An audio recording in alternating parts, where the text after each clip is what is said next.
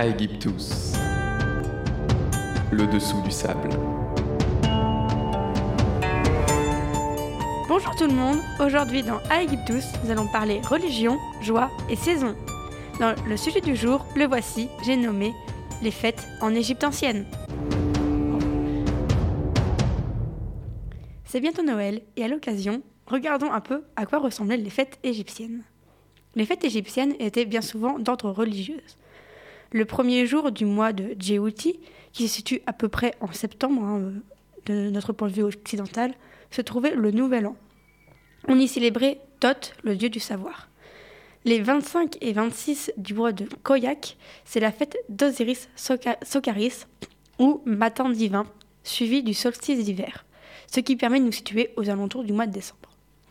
Au mois de Tibi, donc janvier, euh, on retrouve le Nouvel An d'hiver, donc il y a deux Nouvel An, euh, et des festivités en l'honneur d'Amenhotep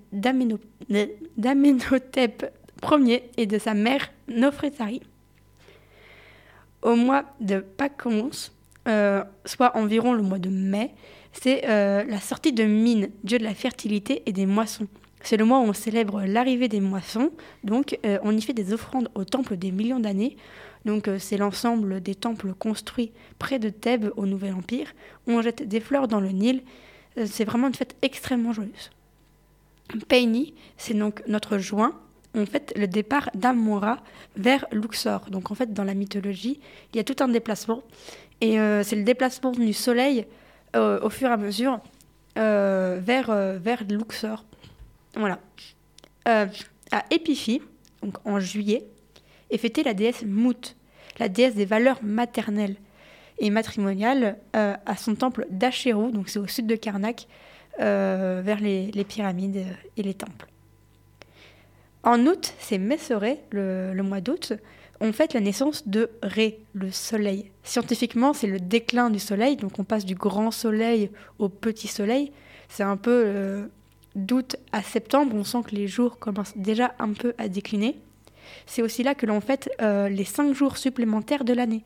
En Égypte ancienne, les années faisaient euh, trois cent soixante jours, mais cinq jours étaient ajoutés au mois d'août. Voilà.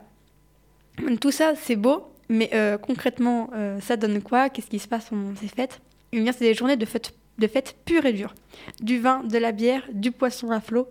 Euh, on promène les statues des dieux en procession dans les rues des villes, on conjure le mauvais sort. Parce qu'à l'approche des crues et du Nouvel An, les Égyptiens ont peur. Et si les dieux changent d'avis, euh, les cultures seraient mauvaises, le pays mourrait de faim. Il faut continuer à célébrer les dieux et avoir foi en l'avenir pour avoir une bonne année euh, suivante. Mais il n'y a pas que les dieux. Il y a aussi des fêtes qui sont... Euh, enfin, il n'y a pas que les dieux. Ils sont toujours un peu là. Mais enfin, il y a des fêtes où ils sont moins présents. Les changements de saison sont des belles preuves. Akhet, c'est la saison des crues et des semailles. Euh, ça regroupe l'équivalent de septembre, octobre, novembre et décembre. Et elle est marquée euh, par de nombreuses fêtes locales, mais surtout en période de crue, car les paysans ont moins de travail. Mais euh, surtout toujours aujourd'hui, d'ailleurs dans les régions du globe, on fête l'arrivée de la saison des pluies.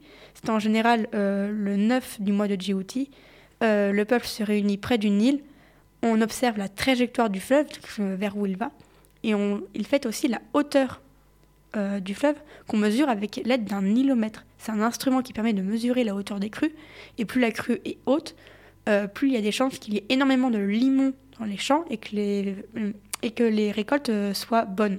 En revanche, il ne faut pas que ce soit trop haut non plus, sinon on risque des inondations. Ensuite, Perrette. C'est donc la saison suivante, c'est la période des germinations. C'est une ode au renouveau. Euh, les champs poussent, c'est la joie, on aura mangé cet hiver, c'est trop bien. Et donc euh, à Farbouti, donc euh, c'est un peu le, l'équivalent d'avril, c'est la fête Nermoutis, ou fête des greniers. C'est l'arrivée des moissons, et comme aujourd'hui, les moissons sont toujours une fête, euh, où on fête vraiment euh, l'arrivée de, de ce blé, euh, ou de, de ce papyrus, de ces aliments, vers les greniers. Puis vient la troisième et dernière saison, Shemu, c'est la saison des moissons.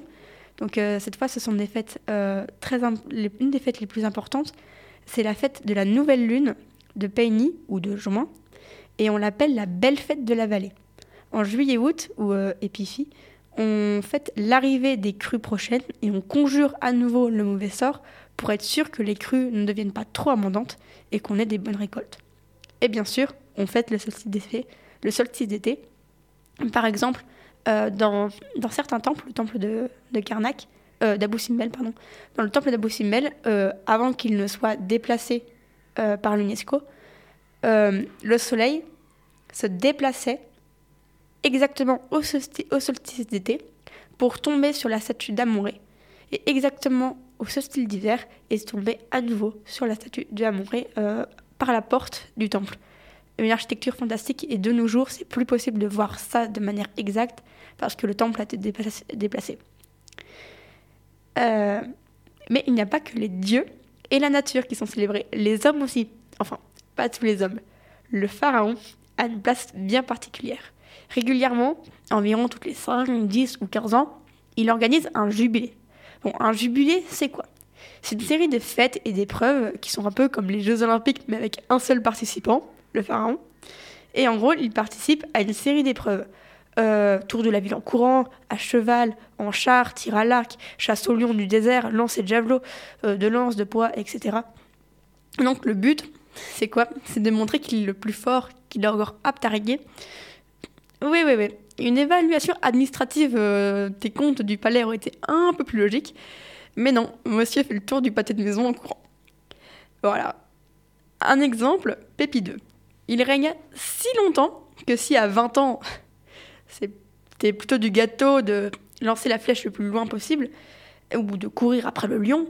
Mais euh, à soixante ans, les flèches de son arc volaient à peine sur une dizaine de centimètres et il s'essoufflait avant même d'avoir euh, fait un tiers du parcours. Donc en fait, euh, faire du sport, oui, mais seulement une fois tous les dix ans, c'est peut-être pas la meilleure idée. Autre exemple plus moderne, en revanche, Elisabeth deux organisait régulièrement des jubilés, par exemple son jubilé de diamant, pour, euh, pour célébrer la longueur de son règne. Enfin, petite anecdote sur le Noël égyptien. Après la domination romaine, l'Égypte devient chrétienne, et principalement copte. On passe donc de l'antiquité égyptienne qui, euh, pour nous, s'arrête euh, à l'ère romaine, enfin à moins trente, à euh, l'antiquité occidentale, qui est euh, celle-là, l'antiquité gréco-romaine que nous, on connaît. Donc techniquement, on est toujours dans l'antiquité. Et euh, à cette époque, le Noël se fêtait le sept janvier, soit le vingt-neuvième jour du mois de Kiank. Euh, et pas de dinde de Noël, mais le bourri, qui est un petit poisson, et le zalabia, qui est un beignet à la cannelle et à la noix de coco. C'est un repas très sucré qui les attendait à l'époque. Joyeux Noël à tous!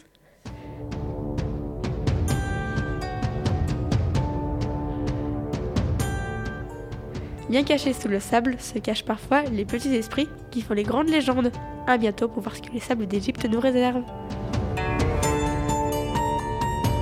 Aegyptus, le dessous du sable.